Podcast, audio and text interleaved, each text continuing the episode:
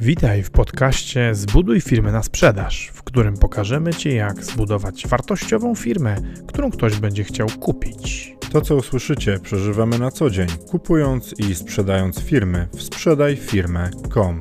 Zapraszamy, Paweł Korycki, Maciej Stępa.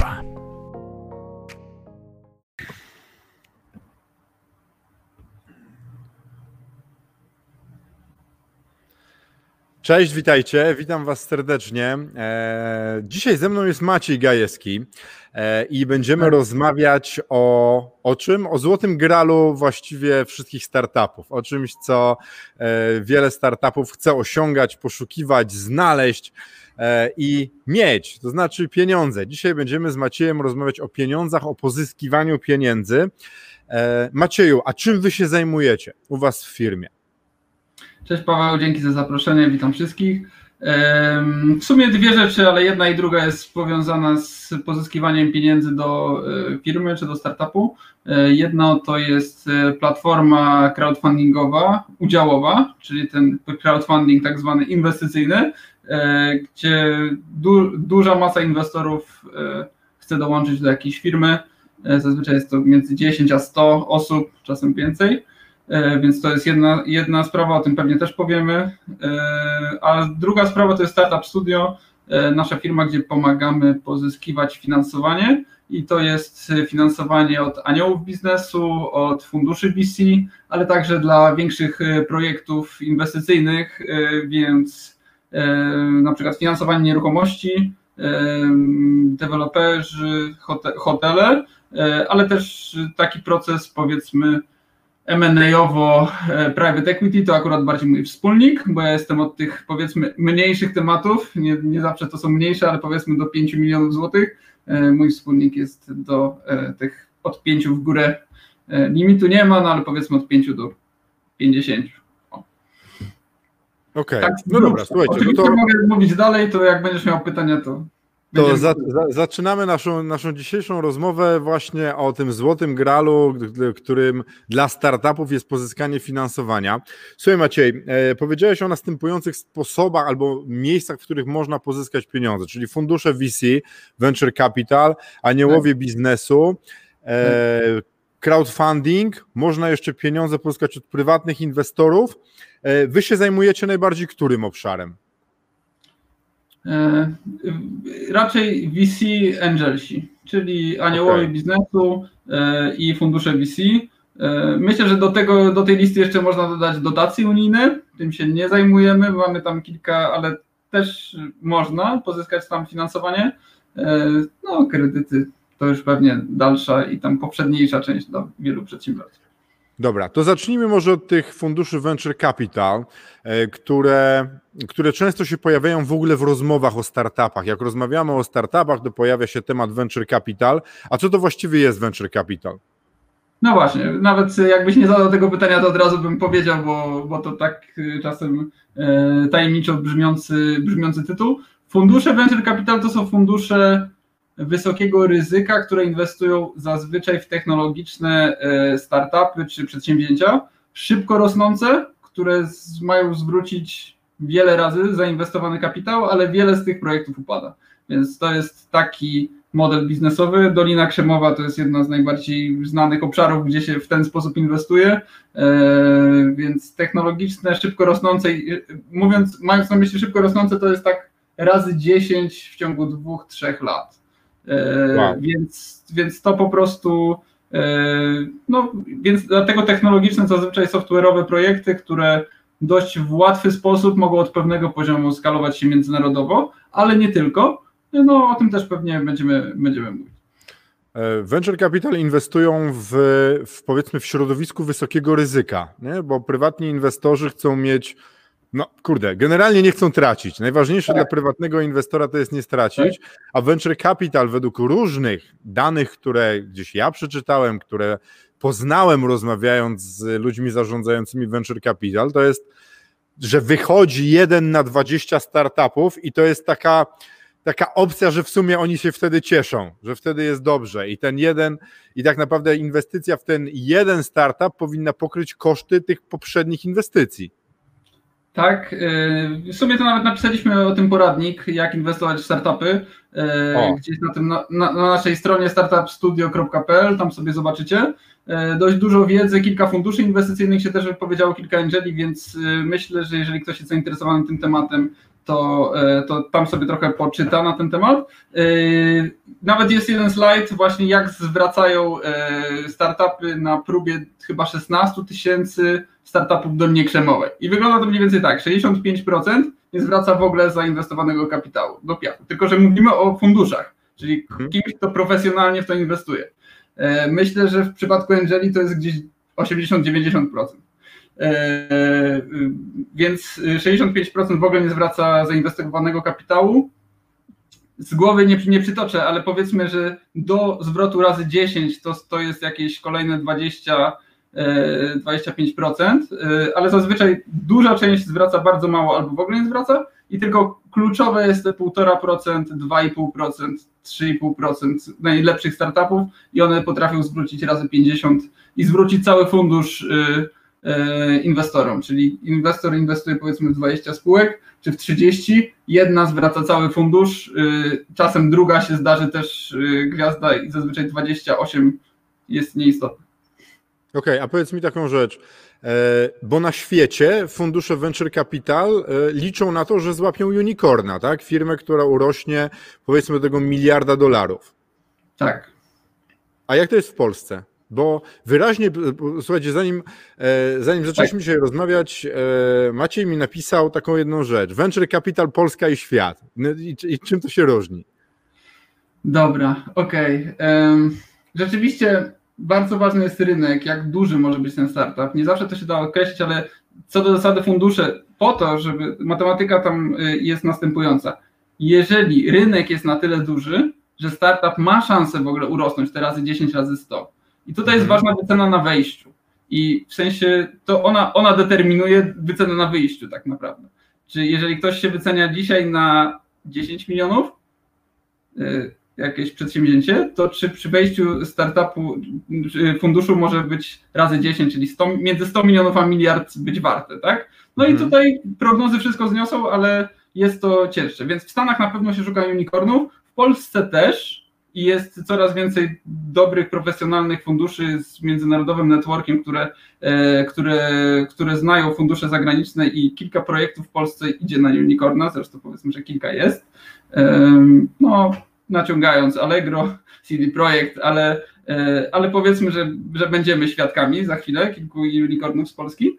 E, to w Polsce myślę, że można obniżyć poprzeczkę i można poszukać projektów do 100 milionów dolarów tak? Okay. Zakładając, że wyceny są niższe, koszty programistów są niższe, e, to myślę, że jeżeli ktoś na wczesnym etapie inwestuje, to ta, ten poziom wyceny e, też da dobry zwrot. Więc... Ciekawe, co powiedziałeś, bo ja już kilkukrotnie słyszałem w różnych miejscach, że Allegro tak naprawdę według e, niektórych definicji startupu ciągle jest startupem. E, no taki, wiesz, na naszą skalę polskiego, polskiej przedsiębiorczości, która ma 30 lat, no to Allegro już jest bardzo stabilnym startupem i nieźle się trzyma. Ten ich teraz debiut na giełdzie no, był całkiem niezły, chyba najlepszy od, od wielu lat. E, a powiedz mi, przygotowanie do pójścia do venture capital, bo ja miałem okazję ostatnio rozmawiać e, z zarządzającym jednym z venture capital e, z naszego tutaj podwórka e, pomorskiego i on mówi tak, słuchaj, my dostajemy tyle aplikacji, że de facto na przyjrzenie się takie wstępne każdej rzeczy to mam od 5 do 10 minut. Jak się przygotować w ogóle do tak. przedstawienia swojego projektu funduszowi venture capital? E, bardzo obszerne pytania zadajesz, których ciężko jest odpowiedzieć w pół minuty, e, bo to mógłbym równie dobrze na każde z tych pytań e, odpowiedzieć 20 minut, ale staram się tak w miarę syntetycznie. Więc co do zasady musicie mi wybaczyć pewne uogólnienia, bo niuansów jest bardzo dużo. Mm, jeśli chodzi o kwestię, w ogóle my to, dobra, pierwszy, pierwszy, pierwszy punkt, no to fundusze venture capital nie, nie zainwestują za wcześnie. Jeżeli macie pomysł i prezentację i nic zrobione, 98% daje, że żaden fundusz nie zainwestuje. Oni po prostu mhm. inwestują, jeżeli jest już jakaś trakcja, jeżeli jest już jakiś, powiedzmy, powiedzmy tak, czyli, czyli jeżeli jest już coś zrobione w firmie i potencjał wzrostu i wejścia na rynek jest potencjalnie bliski. Więc y, pomysł, mam pomysł na biznes i chciałbym pozyskać fundusz Venture Capital. Od razu mówię, hiper trudne zadanie, chyba że zrobiło się wcześniej startup i on się sprzedał i już inwestorów się zna i inwestorzy znają tego fundera dużo łatwiej. Wtedy można o tym myśleć w Polsce. E, więc od razu tą, e, tą część bym od, odrzucił. W takie wczesne przedsięwzięcia będą inwestować albo aniołowie biznesu, albo 3F, czyli e, Friends, Family and Fools, tak? Czyli przyjaciele, rodzina i głupcy, bo z tego pierwszego, z tej pierwszej, z tego pierwszego etapu upada bardzo, bardzo dużo startupów. Więc, więc jeżeli pytasz mnie, jak się przygotować do funduszu Venture Capital, przede wszystkim mieć już coś, coś zrobione. Pokazać, że się robi, a nie tylko mówi. Y, pokazać, że coś się, już się zrobiło i ma to jakiś potencjał wzrostowy. Pamiętajmy właśnie to, co wcześniej mówiłem, fundusze Venture Capital szukają bardzo szybko rosnących spółek, czyli potencjał wzrostu jest prawie numerem jeden kosztem zyskowności w ogóle w pierwszych, w pierwszych latach itp. E, ale e, dobra, odpowiadając już bardziej konkretnie na Twoje pytanie, na pewno trzeba mieć dobrą prezentację, ale tak jak mówisz, tych prezentacji e, wpada, więc jeżeli ktoś ma brzydką prezentację, odpada bo jeżeli ktoś nie jest w stanie poświęcić czasu, pieniędzy, czy po prostu swojego, nie wiem, talentu, czy, czy nie ma znajomych, którzy mu zrobią dobrą prezentację, odpada, bo nikt się tym nie będzie zajmował. Jeżeli jest dobra prezentacja, tutaj kiedyś Borys Musielak powiedział, że warto jest zrobić y, ciepłe intro, znaleźć kogoś, kto ci zrobi ciepłe intro do funduszu. To jest trudne, jeżeli jest się daleko od tego rynku, łatwiejsze, jeżeli jest się tego y, blisko, ale to jest fakt. To jest cały czas dość relacyjny biznes i oparty na zaufaniu, więc jak przychodzisz z ulicy, to nie wiadomo jak ocenić Twoją wiarygodność, dlatego prawdopodobnie wylądujesz w nieodczytanych albo w odczytanych i nieodpowiedzianych. E, I to jest przykra, e, przykra konstatacja, bo fajnie by było, gdyby rynek był idealny i wszystkie dobre projekty dostały finansowanie, a wszystkie słabe nie, ale tak nie jest. Więc warto zapytać kogoś, czy ktoś nam zrobi ciepłe, e, ciepłe intro, albo znajdziemy kogoś na LinkedInie, wspólni znajomi, drugie podanie ręki. Warto zrobić pracę domową, jakie są fundusze, w co inwestują, to od razu e, też, e, też nie wyślemy. Nie warto robić czegoś takiego, że znajduję 50 funduszy i wysyłam do wszystkich. Bo takich tak. startupów też jest dużo i jak tak się robi, to przez to fundusze później nie odpisują. Okej. Okay. E, witamy, jeszcze uwagę, nie robimy takie ciepłe Witamy Tomka, witamy Cię Tomku. Tomek jest naszym stałym słuchaczem. Fajnie, że jesteś z nami. E, powiedz mi taką rzecz, bo my się poznaliśmy na konferencji. E, tak. Czy warto bywać na konferencjach, w których można znaleźć ludzi od Venture Capital? Warto, ale obecnie ciężko, tak? No tak, pozamykane wszystko, tylko online. A właśnie, a jak, jak to wygląda teraz w pandemii? No bo przecież pomysły na biznes są, e, rozwijają się różnego rodzaju nowe biznesy. Jak pandemia wpłynęła na współpracę z Venture Capital i czy Venture Capital mają pieniądze, które chcą dawać i inwestować? Tak, e, jeżeli ktoś miał pieniądze, Kurczę, i tutaj jeszcze powinienem powiedzieć, jak wygląda polski rynek VC. E, skąd Opowiadaj, słuchaj, to, to mów o polskim rynku VC. Dobra, do tego kilka słów komentarza, jak wygląda polski rynek VC. Polski rynek VC był bardzo um, niszowy, powiedzmy jeszcze kilka lat temu e, i e, oparty na prywatnym kapitale lub z jakimiś tam dotacjami, ale dość agresywny, tak? I jest dużo takich historii krążących, że fundusz VC to jak wejdzie, to weźmie 40% albo i 60, albo i 80, tak? I, i, i założyciel zostaje w skarpetkach. To są trochę historie sprzed 10 lat, które mhm. czasem bywały prawdziwe, ale y, są multiplikowane i trochę już zdezaktualizowane. Są takie fundusze, które są nie, y, nie może nie przy, niezbyt przyjazne w, w jakichś tak konfliktowych sytuacjach, ale rynek się bardzo zmienił. Jest teraz bardzo dużo funduszy, jest coraz więcej dobrych funduszy, coraz więcej europejskich standardów funduszy w Polsce e, i to jest jeden, jeden punkt. Więc można powiedzieć, że jest małe grono bardzo dobrych funduszy, duże grono niezłych, w sensie starających się na pewno, bo nie wszyscy tutaj mają doświadczenie w, w tym rynku i jest pewna grupa funduszy, których byśmy nie polecili i to jest jeden punkt, który chciałem zaznaczyć, żeby wiedzieć po prostu w czym się poruszamy. I tych słabych jest coraz mniej, umówmy się. Chociaż jest druga sprawa, skąd fundusze mają finansowanie. I teraz, i teraz tak, historycznie tak naprawdę w Dolinie Krzemowej to są prywatne fundusze, więc są bogaci ludzie, którzy, którzy wpłacają tam pieniądze i te fundusze inwestują. W Polsce 80% funduszy w Polsce, jeżeli nie więcej, jest finansowana z Unii w dużej mierze. I finansowanie z Unii polega na tym, że wystarczy włożyć 20% do funduszu prywatnych pieniędzy, a 80% się dostaje z Unii. To mhm. jest super pod tym kątem, że uruchomiło cały rynek funduszy ryzykownych, bo nikt nie chciał w ryzykowne przedsięwzięcia inwestować wcześniej, powiedzmy prawie nikt, znowu uogólnienie, ale musimy się streszczać, e, a z drugiej strony pojawiło się bardzo dużo funduszy, które de facto mają kasę z Unii, e, wrzuciły trochę prywatnych pieniędzy i teraz są inwestorami. Oczywiście bez jakiegoś dużego doświadczenia, ale ja akurat jestem z tych bardziej optymistów niż pesymistów, więc zamiast narzekać, że niektóre fundusze są słabe, bo tak jest, umówmy się, e, to cieszę się, że rynek sam zweryfikuje w, jakimś, w jakiejś perspektywie czasu, ale trzeba mieć to na uwadze. 80-90% funduszy to tak naprawdę jest kasa unijna, którą oni sobie z tyłu rozliczają e, i tak naprawdę mają jakiś mały wkład prywatny. To tak słowem komentarza. Czy myślisz, że przy obecnym niskim poziomie oprocentowania jakichkolwiek środków, inwest- znaczy narzędzi inwestycyjnych, które są w bankach, które są ogólnodostępne, czy będzie, mm, czy ludzie będą próbowali ładować pieniądze właśnie w fundusze venture capital i w ogóle w inwestowanie w startupy?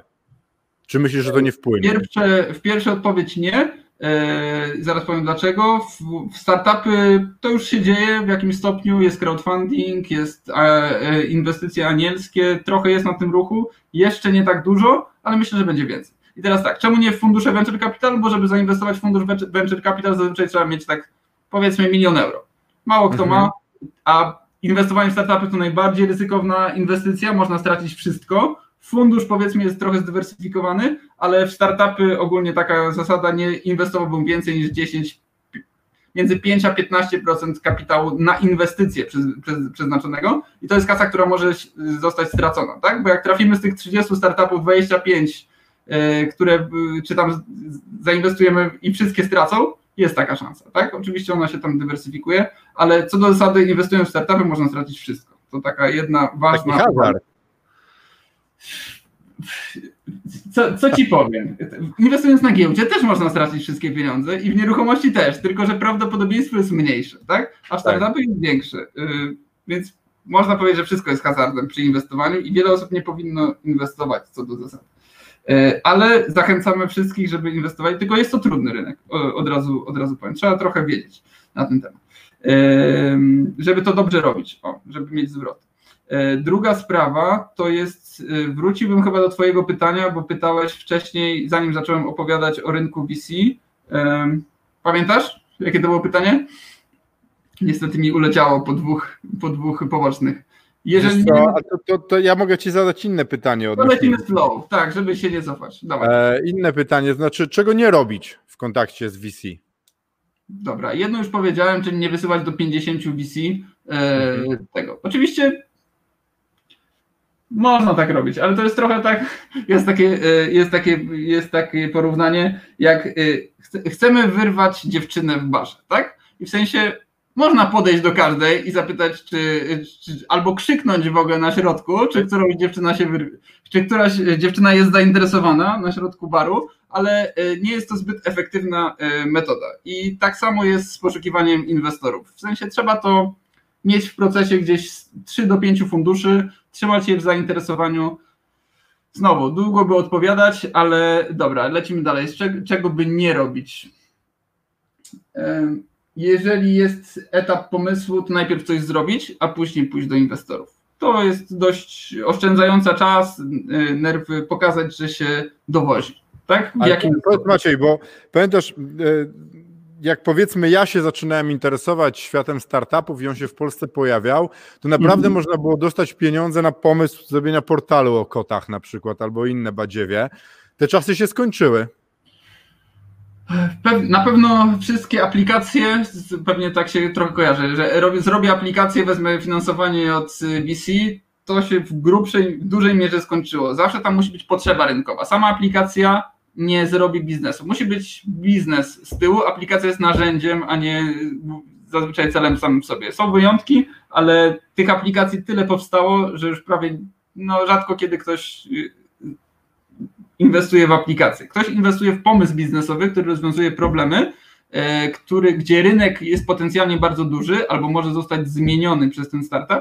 Aplikacja jest tylko narzędziem, jednym z, jak, jak strona internetowa, tak jak, tak jak mają się komunikować tutaj klienci czy kontrahenci, ale e, jest narzędziem, a nie, e, a nie jakby produktem, tak zazwyczaj. Więc te y, czasy się skończyły, ale mam jeszcze duże grono dofinansowań unijnych. E, mhm. I są, jest, jest jeszcze taka ścieżka, i tam rzeczywiście można na różne rzeczy dostać dofinansowanie, e, ale powiedzmy sobie szczerze, że um, uczciwie powiem, że się skończyły. Okej. Okay. E, wiesz co, a podsumowując może temat w ogóle venture capital, w którym momencie rozwoju naszej firmy powinniśmy iść do venture capital? Dla kogo to, dla kogo to jest źródło finansowania? Dobra, liczę od razu. Mamy z 80 funduszy w Polsce, pewnie więcej, ale gdzieś powiedzmy 80 w Polsce, które inwestują. Większość inwestuje do miliona złotych, to są mhm. alfy, i one inwestują w projekty, które są technologicznie zaawansowane i potrzebują włożyć jakąś pracę w RD, tak od kuchni. Mhm. Więc y, tutaj w tych funduszach, a ich jest tak z połowa na rynku, no to y, jeżeli mamy coś technologicznego do, rozwi do rozwinięcia, tak, jakiś, jakiś y, badania i rozwój musimy zrobić, albo technologię rozwinąć, albo no i różne rzeczy są podciągane, właśnie czasem aplikacja, ale sztuczna inteligencja, jeżeli ktoś ma rzeczywiście mocny zespół, który pr pracuje nad jakimś rozwiązaniem, dostanie pewnie finansowanie w ramach mhm. Alfy do miliona złotych. Później są większe fundusze w ramach PFR-u, startery, y, biznesy, które inwestują powiedzmy do 2 czy do 4 milionów złotych. I tam już trzeba by mieć wstępne, i w alfach zazwyczaj nie trzeba mieć przychodów. Można mieć, fajnie jak, jak, jak są, ale nie, nie zawsze trzeba. E, ale już w starterach wypada już mieć jakąś trakcję, czyli jakichś zainteresowanych, jakieś e, zainteresowanie rynku. Pierwsze, dwie podstawowe rzeczy, które bym powiedział, co jest najważniejsze w startupach, to taka małą dygresję, ale myślę, że ważną, to jest właśnie jedno, to jest team, e, zespół czy dowozi, czy mówi tak? Bo to są takie dwie różnice. Dużo osób mówi na tym rynku, e, e, fundusze zajmują się tym, żeby wyhaczyć tych, którzy tak naprawdę robią i pchają bardzo mocno projekt do przodu. To jest jedna mhm. ważna rzecz. A druga rzecz to, czy potrzeba rynkowa jest zweryfikowana.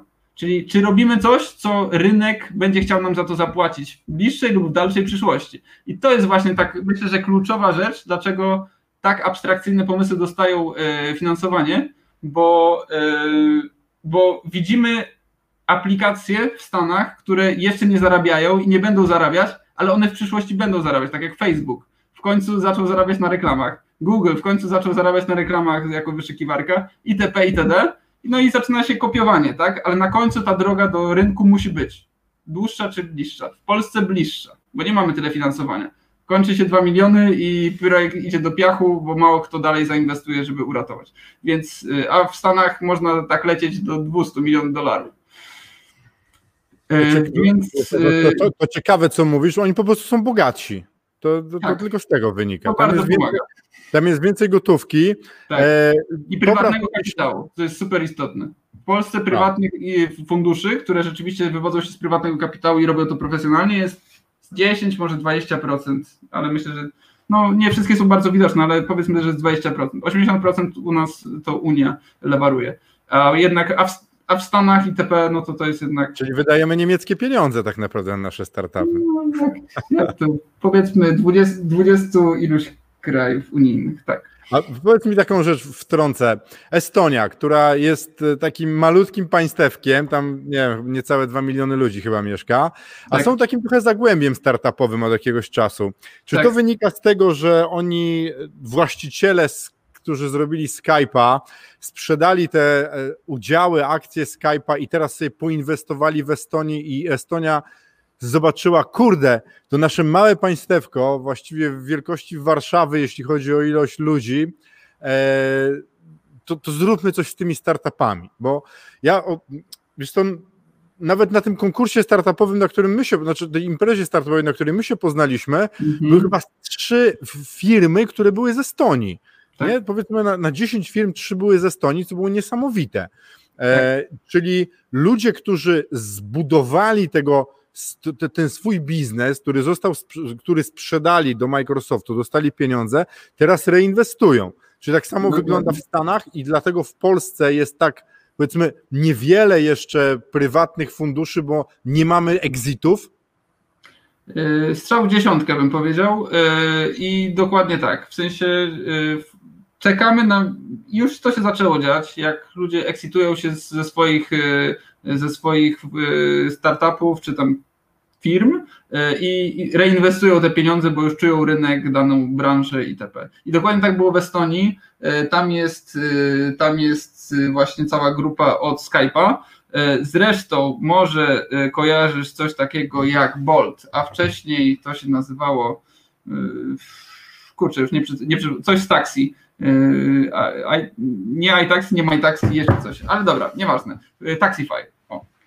Najmłodszy, yy, najmłodszy funder unicorna na świecie chyba, jeżeli nie na świecie, to w Europie. On ma chyba z 19 lat miał, jak, jak osiągnął status unicorna. Taxify, teraz to jest Bolt, mają w Polsce, to konkurencja chyba pierwsza Ubera E, e, mają taksówki, mają hulajnogi elektryczne. I historia jest taka. Jego brat pracował w Skype'ie. Zna wszystkich w Skype'ie. To nie jest przypadek. To on po prostu wiedział, miał super przykład z góry, jak robić, jak robić szybko rosnący startup. I tego po prostu się uczy. I to jest coś takiego jak taki ekosystem, który potrzebuje pewnej gęstości, żeby zacząć inter, interakcję ze sobą.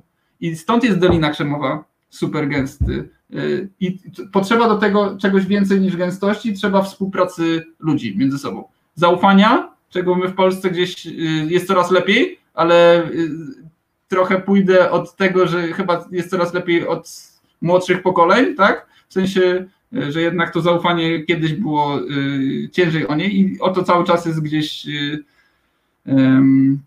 to się cały czas klaryfikuje, ale przede wszystkim współpraca. Tak? I w sensie współpraca ludzi z takich szybko rosnących startupów, jak jest coś takiego jak PayPal, PayPal Mafia, to pewnie słyszałeś, albo nie słyszałeś, no to kto tam, kto tam był? Założyciel LinkedIna, założy, Elon Musk tam był, Elon Musk od SpaceXa, od Tesli, kurde, y, teraz mi wypadli mi wszyscy, ale jest, jest cały slajd, jest cała, cała rzesza tam ludzi i oni po prostu wspierają, kojarzą i no i są, są tak nazywani. Dlatego właśnie, że stworzyli jedno z przedsięwzięcie i z tego, ile powstało następnych przedsięwzięć. Dokładnie Czyli nam brakuje sukcesu międzynarodowego Polaków, którzy będą w stanie ściągnąć tą całą śmietankę tutaj i zainteresować naszymi polskimi pomysłami. Y, pytasz, ile jest, czy jakie są? Nie, że nam tego brakuje po prostu.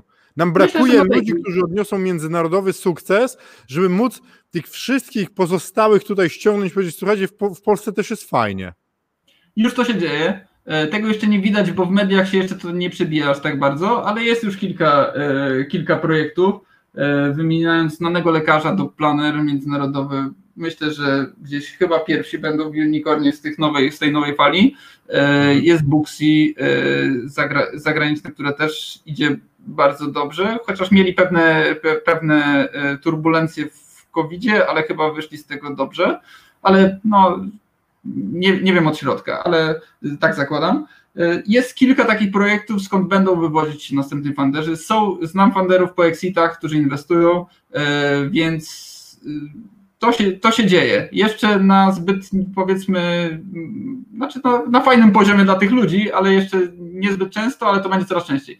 CD Projekt ma kolosalny y, program motywacyjny dla menedżerów. Tam chyba 100 osób jest na powiedzmy ESOP-ie, czyli, czyli ale to chyba nie jest ESOP, to jest plan motywacyjny, e, że dostaną akcje, jeżeli osiągną ileś e, kwartałów, będą mieli zysku i to już się albo zadziało, albo zaraz zadzieje, bo tam jest i ze 100 osób dostanie koło miliarda złotych w akcjach. To będzie kolosalny strzał do rynku gamingu, e, który zresztą już taki jest strasznie rozdmuchany. Wiesz co, ale powiem Ci, że to, co powiedziałeś teraz jest bardzo ważne, bo my sobie nie zdajemy sprawy z jednej rzeczy. E, w USA większość milionerów którzy posiadają realnie miliony w gotówce, bo jest różnica w posiadaniu milionowego majątku, którym nic więcej nie zrobimy, mamy tam powiedzmy ziemię czy nieruchomości, tak. E, a milionów gotówki, to są ludzie, którzy wywodzą się z korporacji, którzy dostali opcje na akcje, które mhm. sprzedali później i reinwestują te pieniądze. A do, I potem to jest tak, są milionerzy w USA, którzy mają pieniądze i wyszli z korporacji, potem jest długo, długo, długo nic i dopiero są właściciele firm, którzy je sprzedali i są milionerami. Ale mi się tak wydaje, że wiesz, okay, to tego że ta masa milionerów to są ludzie, którzy mają firmy, a to nie jest prawda. To są ludzie, którzy pracowali w korporacjach i dostali opcje na akcje, które później zmonetyzowali. Słuchaj, Marcin, nasz też stały słuchacz, e, pisze tak, zamiast startupy dziadkowie z kasą wolą giełdę, oczywiście każdą inną niż naszą, każdą inną niż naszą rodzimą, no tak, no, szczególnie teraz jak na przykład w Niemczech są ujemne stopy e, procentowe na, na, na, na niektórych produktach, więc to, to prawda. Estoński paszport cyfrowy dużo daje i też mi się tak wydaje. Tutaj trzeba mhm. tylko pamiętać o tym, że paszport cyfrowy to nie jest rezydencja podatkowa, więc to, że tam mamy firmę, nie znaczy, że dalej nie musimy na przykład u nas płacić podatków, co te, też często ludzie się znaczy, dziwią, że no, wychodzi im, że nigdzie nie płacą podatków. Jeden nie? apel mogę mieć, skoro tak. jesteśmy już przy tych, przy tych opcjach na udziały, mamy dużo przedsiębiorców. Peter Thiel, właśnie Peter Thiel, jasne, z PayPal Mafia, e, zresztą założyciel E, kurde, jak mi wszystko wypada z głowy, tego, tego e, AI-owego startupu, który pracuje z CIA. E, dobra, wpadnie mi zaraz nazwa. Tak to jest na live. Pewnie mi zaraz podpowiesz. W każdym razie, jeżeli mogę mieć apel, ESOP, w sensie mamy dużo przedsiębiorców, wydaje mi się, i to każdy niech sobie przemyśli, że warto dzielić się udziałami w firmie, choćby małymi choćby po to, żeby nagrodzić najlepszych pracowników, choćby po to, że wydaje mi się, że ich efektywność rośnie niesamowicie, e, jeżeli czują się współwłaścicielami. I w Taxify'u, e, jedna taka anegdotka, w Taxify'u, czyli w Bolcie obecnym, e, wszyscy pracownicy mają akcje. Wszyscy. Oczywiście niedużo, bo to w zależności od poziomu, ale oni oddali chyba między 10 a 17% akcji w ramach ESOP-u, czyli Employee Stock Ownership Plan, po to, mhm. żeby wszystkich zaangażować w budowanie wartości firmy na każdym e, poziomie. Oczywiście nie zawsze to pewnie ma sens, chociaż jakby się to tak zastanowić dłużej nad. Palantir, dziękuję. E, dokładnie. E, więc jakby się zastanowić dłużej, e, to e, może to ma sens tak naprawdę, żeby każdy miał jakiś udział. Nawet jak ktoś zarabia 3000, to może dostanie jeden udział za 300 zł, ale czuje się jednak odpowiedzialny za to, co robi do przemyślenia dla wszystkich przedsiębiorców, e, żeby e, z jakimiś akcjami e, czy udziałami dzielić się z pracownikami. Okej. Okay. Mieliśmy o tym odcinek, można to robić, ale to stanowczo łatwiej się robi w spółce akcyjnej, gdzie doemitowanie tak. nowych akcji jest prostsze tak. i gdzie generalnie powinno się mieć te akcje liczone w milionach sztuk albo przynajmniej w dziesiątkach tysięcy. Tak. E, no bo słuchaj, no większość spółek ZO w Polsce ma 5 tysięcy kapitału, czyli... Ma 100 akcji, e, 1%. No 100 tak akcji po 50 zł. No udziałów, sorry, udziałów. No udziałów, 100 udziałów po 50 zł, no. więc, ale to, to co mówisz, to jest słuchaj, od lat, od lat, od dekad praktyka stosowana w, w korporacjach amerykańskich, gdzie e, to ma kilka, za, kilka, kilka y, to sprawia kilka rzeczy na pracowniku. Po pierwsze, przywiązujesz pracownika do firmy, bo on ma opcję, że będzie mógł zmonetyzować te akcje w momencie, jak dopracuje do jakiegoś tam czasu, bo to trzeba też pamiętać, że y, duże korporacje rzadko kiedy dają tak po prostu akcje. One są obwarowane różnego rodzaju zapisami, e, które mówią, że będziesz mógł je na przykład sprzedać, jak coś osiągniesz. Niestety w polskim systemie pewne operacje na akcjach są trudniejsze do zrobienia niż w USA, bo u nas na przykład udziałów nie możesz komuś odebrać w spółce ZO. Z akcjami też jest podobnie, więc no, ale słuchaj, ten system też się być może zmieni w przyszłości. Mi też się podoba pomysł poświęcenia pewnej puli akcji w spółce akcyjnej jako system motywacyjny, no bo to de facto jest system tak. motywacyjny tak. dla pracowników. Ale dobra, słuchaj, zostawmy już te venture capital, których dla mnie najważniejszą rzeczą, którą powiedziałeś, to jest to, że większość venture capital w Polsce to inwestuje tak naprawdę pieniądze unijne. E, ale... Mnie, też to, mnie też to, powiem Ci, zdziwiło jakiś czas temu, jak się o tym dowiedziałem, że no, no, polskie venture capital to nie jest tak, że to jest prawdziwy venture capital, tak się na niego patrzy na świecie, że ludzie mm robią ściepę pieniędzy, tylko u nas no, no to są pieniądze z Unii, no. Ale, z, tym, ale z, z tą uwagą, że spółka tego nie czuje. To nie jest jak rozliczanie dotacji. To fundusz mm -hmm. się z tym pieprzy, sorry, ale tak, e, ale tylko, a spółka tego nie czuje, więc od strony spółki to wygląda jak prywatny kapitał. Czasem są jakieś obostrzenia, więc nie jest to aż tak źle jak dotacja, bo dotacja jednak trochę zmienia myślenie na temat, jak to rozliczyć. Yy, jeżeli ma się do tego działy, to super, ale jeżeli jest to trzyosobowy zespół, który musi połowę swojego czasu zastanowić się, jak to zrobić z dotacji, to zwalnia mocno tempo. Yy, więc yy, nie jest to aż tak złe, bo to jednak trochę zbuduje nam rynek, ale jednak wskazuje na ten prywatny kapitał, który nie jest do końca prywatny. Tak? Okej. Okay. No dobra, to teraz skoczmy na aniołów biznesu. E, kim są aniołowie biznesu? Angels. Dobra, to tutaj muszę zrobić jedną małą pauzę i powiedzieć, czym się zajmujemy, bo ja powiedziałem oględnie, ale my, tak. jeżeli y, ktoś szuka finansowania, tylko że nie właśnie na tym etapie od mam pomysł i chcę to sfinansować, tylko trochę już coś jest zrobione, powiedzmy prototyp, pierwsza trakcja, pierwsze przychody albo dalsze przychody, to my łączymy z pomagamy y, takiej firmie, czy tam startupowi, czy scale-upowi y, znaleźć fundusze, angeli. Mhm. Mamy też platformę crowdfundingową, co pewnie o tym też opowiemy chwilę później. Nie wiem, czy później o crowdfundingu, ale to też, więc tak w miarę kompleksowo. No i właśnie ten mój wspólnik, o którym wspomniałem, no to te większe transakcje, więc jakieś czy nieruchomościowe, czy też jakieś infrastrukturalne, no, nawet greenfieldy, chociaż z tym jest ciężko, ale, ale jakieś postawienie, postawienie mocy produkcyjnej. Teraz trochę będzie na to trend, żeby do Polski przenosić moce produkcyjne e, z Chin często, a jesteśmy jednak takim dobrym przyczółkiem w Europie. Więc kończąc ten przy, przykrótki informacja, e, Angele. E, kim są Angele, pytasz? Tak. Tak, kto, kto to jest? Tak, żeby nasi słuchacze mogli, wiesz, mamy już venture capital, to, tak. to kim, są, kim są aniołowie biznesu? Więc anioł to tak naprawdę każda osoba, która inwestuje swoje prywatne pieniądze w jakieś przedsięwzięcie. Zazwyczaj w startup, no bo powiedzmy, że te kwoty, jak mam strzelać, znowu uproszczenie, ale powiedzmy między 20 tysięcy złotych a 100 tysięcy złotych. To jest taki typowy angel. To jest tak, czyli tak, czyli anioł biznesu. Y, oczywiście są wyjątki, są niższe, y, powiedzmy, że rzadko, znaczy często, ale to nie jest istotne, ale inwestorzy inwestują też więcej.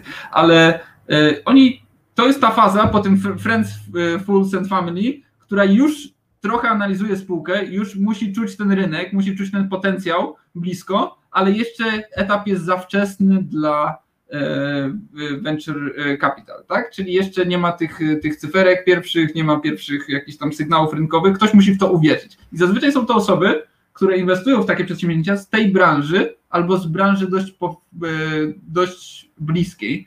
I taka osoba zazwyczaj zajara się pomysłem, więc trochę emocjonalnie też w to wchodzi. To nie jest czysta kalkulacja w Excelu. To jest, podoba mi się zespół, wierzę w ten projekt, ale też trochę zakasa rękawy często i pomoże też y, swoimi kontaktami zazwyczaj. Jeżeli ktoś już ma te, takie pieniądze, to zazwyczaj ma też jakieś biznesy albo kontakty w jakiejś branży i może połączyć. I to jest super pomocne dla, e, dla startupów. Więc to jest angel. A skąd się wywodzą? Czasem to są osoby, które sprzedały swój biznes, e, czasem to są osoby, które pracowały w korporacji i mają wiedzę, trochę zarobiły i mają wiedzę e, po prostu z danej branży i chętnie się w coś zaangażują to bym powiedział, te, dwie, te, dwie, te, dwa, te dwa typy są naj, najczęstsze. No i branża technologiczna, no czasem, czasem, yy, czasem nawet no, programiści, powiedzmy, którzy dobrze zarabiają, też, yy, też szukają jakiejś konkretnej rzeczy i czasem oferują też swoje, swoją pracę, nie tylko, jako, nie tylko kapitał, ale też swoją pracę po prostu w zamian za udział. A jak się dociera do aniołów biznesu? Gdzie ich szukać? No, okej, okay. to, jest, to jest ciężki temat.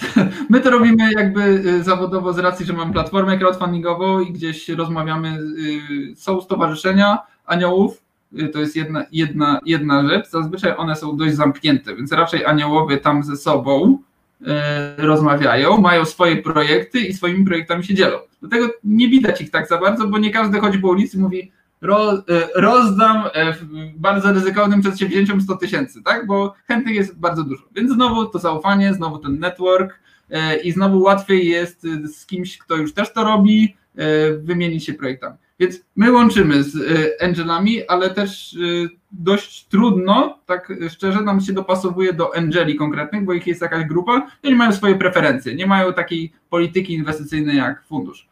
Więc to są pojedyncze osoby, więc zazwyczaj trzymają się w grupach. Trzeba tę grupę gdzieś się do niej dostać. No dobra, to mamy Angelów, a przejdźmy teraz do crowdfundingu, bo jak ja Cię poznałem, to wtedy było Founded by Me, e, twoja, twoja firma i nią się głównie zajmowałeś. E, to teraz crowdfunding. Był jakiś czas temu wielki boom na crowdfunding i wszędzie się o nim mówiło. Teraz jakby troszkę przycichła ta, mm -hmm. ta, ten taki blichtr dookoła tego, tyle że crowdfunding nie znikł i cały czas ma się bardzo dobrze, e, cały czas działa. Najbardziej znany chyba jest Kickstarter z crowdfundingowych platform, które mi przynajmniej się obiły o uszy. Sam też e, kilka razy miałem okazję gdzieś tam w crowdfundingu w coś zainwestować albo dla jakichś malutkich projektów próbować pozyskać pieniądze, ale opowiedz mi o crowdfundingu, bo mnie też Dobra. to bardzo ciekawi. Jak to Dobra. działa w ogóle? To zacznijmy od całego crowdfundingu, bo są różne typy crowdfundingu. Kickstarter, który mówi, że jest crowdfunding produktowy, czyli ktoś chce wyprodukować super lodówkę, która będzie miała radio e, i ma zresztą prawdziwy projekt, e, czy przenośna taka lodówka, która super dużo kasy zebrała. Ja, no ale powiedzmy, i i tobie się to podoba. Mówisz, ja kupię tą lodówkę w przedsprzedaży. Oni, oni jeszcze tego nie zrobili, ale ty już ją kupisz i dostaniesz ją za te pół roku. Jak oni to zrobią lub nie, bo często też te projekty nie robią na końcu tych rzeczy albo się nie przekalkulują z kosztami. No ale nieważne. No, często to, to źle powiedziane. Zdarzają się takie sytuacje. Ale już teraz Kickstarter z tym mocno walczy. Yy, więc to jest produktowy. Yy, czyli jakaś grę planszową ktoś robi, chcesz wrzucić na to kasę, później ona będzie, dostaniesz tą grę planszową, więc jesteś happy.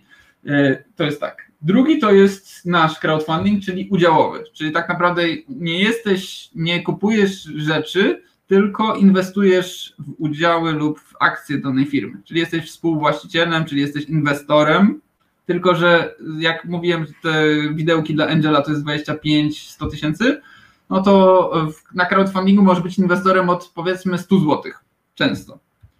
No, czasem od 500, czasem od 1000, czasem od 5000, ale co do zasady crowdfunding z naciskiem na crowd to jest taki, gdzie bardzo dużo osób może wpłacić małą kwotę.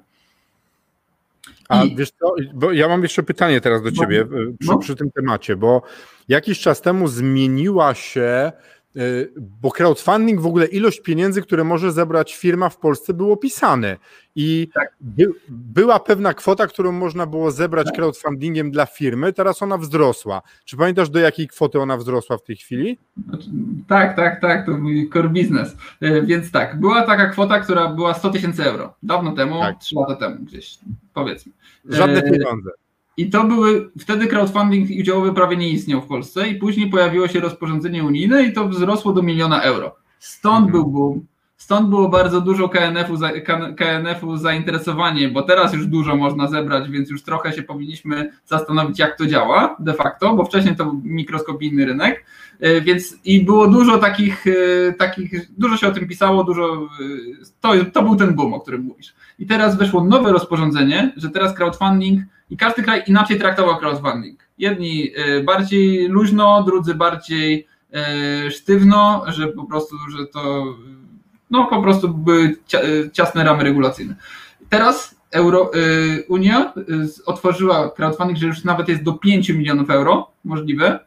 Za rok będzie, będzie to już się pojawiło i teraz za rok wejdzie w życie. Tak jak samo jak wtedy, to teraz będzie 5 milionów euro, więc bardzo dużo.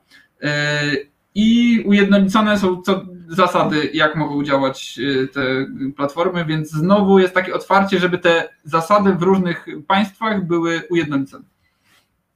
Okej. Okay. Tak. Ja pamiętam, jak było właśnie ta zmiana na milion euro, to się pojawiło bardzo dużo inwestycji właśnie po 4 miliony złotych. E, I to był taki moment, kiedy ja zwróciłem uwagę, że masa browarów kraftowych powstała w Polsce i teraz, no teraz zostały same etykiety w wielu wypadkach.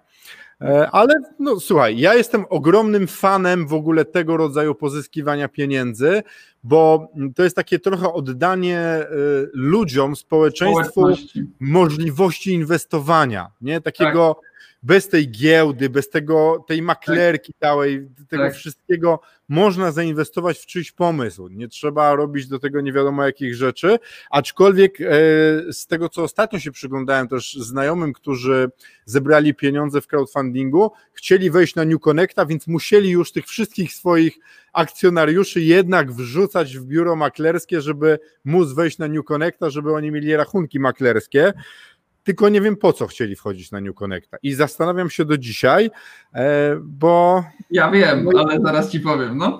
Moje zdanie o polskiej giełdzie od czasu getbacku i tego, że oni nie byli w stanie skontrolować tak wielkiej spółki. No Allegro pokazało, że można zebrać pieniądze, ale ja nie wierzę w polską giełdę w tej chwili.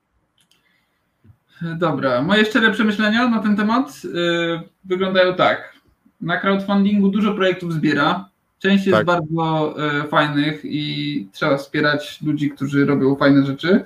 E, znaczy trzeba. Fajnie jest to robić i e, dużo jest słabych projektów na crowdfundingu, które chcą zebrać kasę i tak naprawdę pomysłu na siebie prawdziwego e, nie mają. Tych trzeba omijać. Oczywiście jest to trudne. Nie, czasem się emocjonalnie wrzuca tą stówę. Tak naprawdę nie analizujesz. Patrzysz, o, fajne, robię przelew, tak? Przecież nie, nie wchodzisz w te dane finansowe, tam nawet jak inwestujesz, nie sprawdzasz przecież tych. Y, więc to, tym się różni crowdfunding. Crowdfunding jest o tyle super, że to jest właśnie takie bardzo tanie testowanie tych startupowych swoich, e, e, jeśli chce się być angelem, to warto sobie na crowdfundingu zainwestować w kilka spółek po te małe kwoty i po prostu zobaczyć, przetestować, zobaczyć jak oni się komunikują, jak, co obiecywali, co później się do, do, dowieśli, jak się komunikują z inwestorami, można poznać innych inwestorów. Super sprawa, żeby przetestować w ogóle całą ścieżkę, jak to, jak to robić. Polska giełda, no nie powiem się, nie, nie, siedzę, nie siedzę na tym yy, dużo. E, tak jak ktoś tutaj napisał, e, leśne dziadki inwestują na polskiej giełdzie. Jest jednak jakiś rygor e, wrzucania danych finansowych, no ale mimo wszystko, tak jak wspomniałeś, Getback jakoś przeleciał przez sito regula regulacyjne i jak będzie po prostu. No, w sensie to jest też kwestia właśnie niestety zaufania na naszym rynku i bardzo szkoda, bo w sensie fajnie, bo, bo takie rzeczy podważają zaufanie tak naprawdę i wszystkich inwestorów, których jest dużo, e, którzy by mogli wesprzeć fajne projekty, tak, żeby one były selekcjonowane w dobry sposób. No, wszyscy sobie tego życzymy. Tak. Dobra, słuchaj, bo umówili, umówieni byliśmy na 45 minut, więc ja mam do ciebie ostatnie pytanie. E, mhm. bo tak mówimy o tym crowdfundingu, ale żeby rozpocząć zbiórkę crowdfundingową, też trzeba się do tego przygotować i to też gener, znaczy to też jest jakiś koszt do poniesienia, prawda? Tak. E, każdy z tematów, który dzisiaj mi zadałeś, to jest na 10 minut e, opowiadania. Streszczam maksymalnie, co mogę i przy wielu uproszczeniach, więc jak ktokolwiek Słuchaj, jest e, ciekawy jakiegokolwiek jak, tematu... Jak dasz się namówić, to zaproszę Ciebie na każdy z tych tematów osobno. Tak, gdyby czas był z gumy, to byśmy też Chociaż nie, nie, nie, nie odmawiam. E, w każdym razie ważna, e, ważna sprawa. Jeżeli ktoś by chciał się po jakimś konkretnym temacie, to śmiało piszcie, czy do Pawła, czy tam do mnie, to będziemy, e, będziemy rozmawiać. Jeśli chodzi o crowdfunding, tak, to jest koszt, to jest bardzo specyficzny sposób zbierania finansowania. I przy całej romantyczności tego jest pewna sztywna sztywna rzecz, która jest, e, która się z tym wiąże. To jest duża ilość marketingu. I te projekty, które inwestują w marketing i robią to dobrze, w sensie są aktywne, są na wielu, wielu miejscach, ale też lecą te reklamy e, o, o, tej, o tej kampanii. Jest dobra agencja e, zrobiona albo bardzo dobry team, który, który to prowadzi. Koszty crowdfundingu 50 tysięcy średnio e, per projekt, żeby to była dobra kampania crowdfundingowa. Poniżej okay. tego kosztu i to trochę da się zrobić niskokosztowy crowdfunding tak? Ale, y, ale trzeba, trzeba ponieść tych, trzeba przygotować ten materiał, trzeba przygotować prezentację, trzeba zrobić opis, czasem dać do copywritera, bo nie, nie wszyscy umieją pisać tak, żeby to było jakby marketingowe. Trzeba zrobić film na jedną, dwie minuty. Niektórzy mają film, niektórzy muszą to zrobić, to też, to też się z tym, z tym wiąże. ITP, itd. No i właśnie, i właśnie dotarcie, tak? To bo mamy swój projekt, tych projektów crowdfundingowych jest bardzo dużo i teraz przebijmy się przez ten szum, żeby było nas słychać, tak? Trzeba mieć jakąś grupę docelową, którą albo mamy z, z, gdzieś e, e, ludzie na crowdfunding, którzy regularnie wchodzą, tak? Ale większość crowdfundingu rozpoczyna się od spółki i jej społeczności, która roz, rozszerza info i to jest najlepsza strategia na, po rynku. Okay. Więc y, oczywiście da się mniej, y, da się więcej. To tak bym powiedział, ale tak, żeby być y, uczciwym, y, taka mocna kampania crowdfundingowa 50 tysięcy to jest naj, najmniej. Dobra, słuchaj, e, troszkę przekroczyliśmy czas. Macieju, ja Ci bardzo dziękuję za to, że zgodziłeś się przyjść tutaj do nas na zaproszenie. E, mam nadzieję, że dasz się namówić faktycznie na zrobienie serii odcinków o poszczególnych rodzajach inwestowania. Opowiesz o swoich doświadczeniach ze Startup Studio i z Funded by Me, e, z Twoich firm, które pomagają pozyskiwać finansowanie w różny sposób. E, no i co? No dziękuję Ci bardzo i do zobaczenia. Dzięki, dzięki Paweł, bardzo miło się rozmawiało. E, lecie, e, zgrabnie z punktu na punkt, tak naprawdę bardzo fajnie się z Tobą rozmawia. Czy ja mogę słowo na niedzielę na koniec? A, oczywiście. A, no dobra. No to, no to tak, żeby, żeby skonkretyzować, kogo, kogo, kogo mogę zaprosić do współpracy tak naprawdę, co my, co my robimy. To jeżeli tak, jeżeli ktoś się zastanawia nad crowdfundingiem, czy czy po prostu finansowanie, czy, to, to zapraszam, bo mamy tak, crowdfunding, mamy Angeli, nawet jeżeli nie pomożemy, to przynajmniej doradzimy. E, ale zazwyczaj staramy się gdzieś to poprowadzić, poprowadzić ten proces, czy nawet większe projekty, e, które szukają, szukają finansowania, no to, no, to, no to śmiało po prostu. No i, i wszyscy, którzy są zainteresowani tymi tematami, które dzisiaj poruszaliśmy, bo rzeczywiście czasu, czasu nie, nie było na wszystko. Dzięki Paweł serdeczne za rozmowę i dzięki wszystkim, którzy byli z nami. E, do usłyszenia, do zobaczenia. Dziękuję bardzo i do zobaczenia i dziękuję wszystkim osobom, które nas dzisiaj słuchały. Cześć. Dzięki, cześć.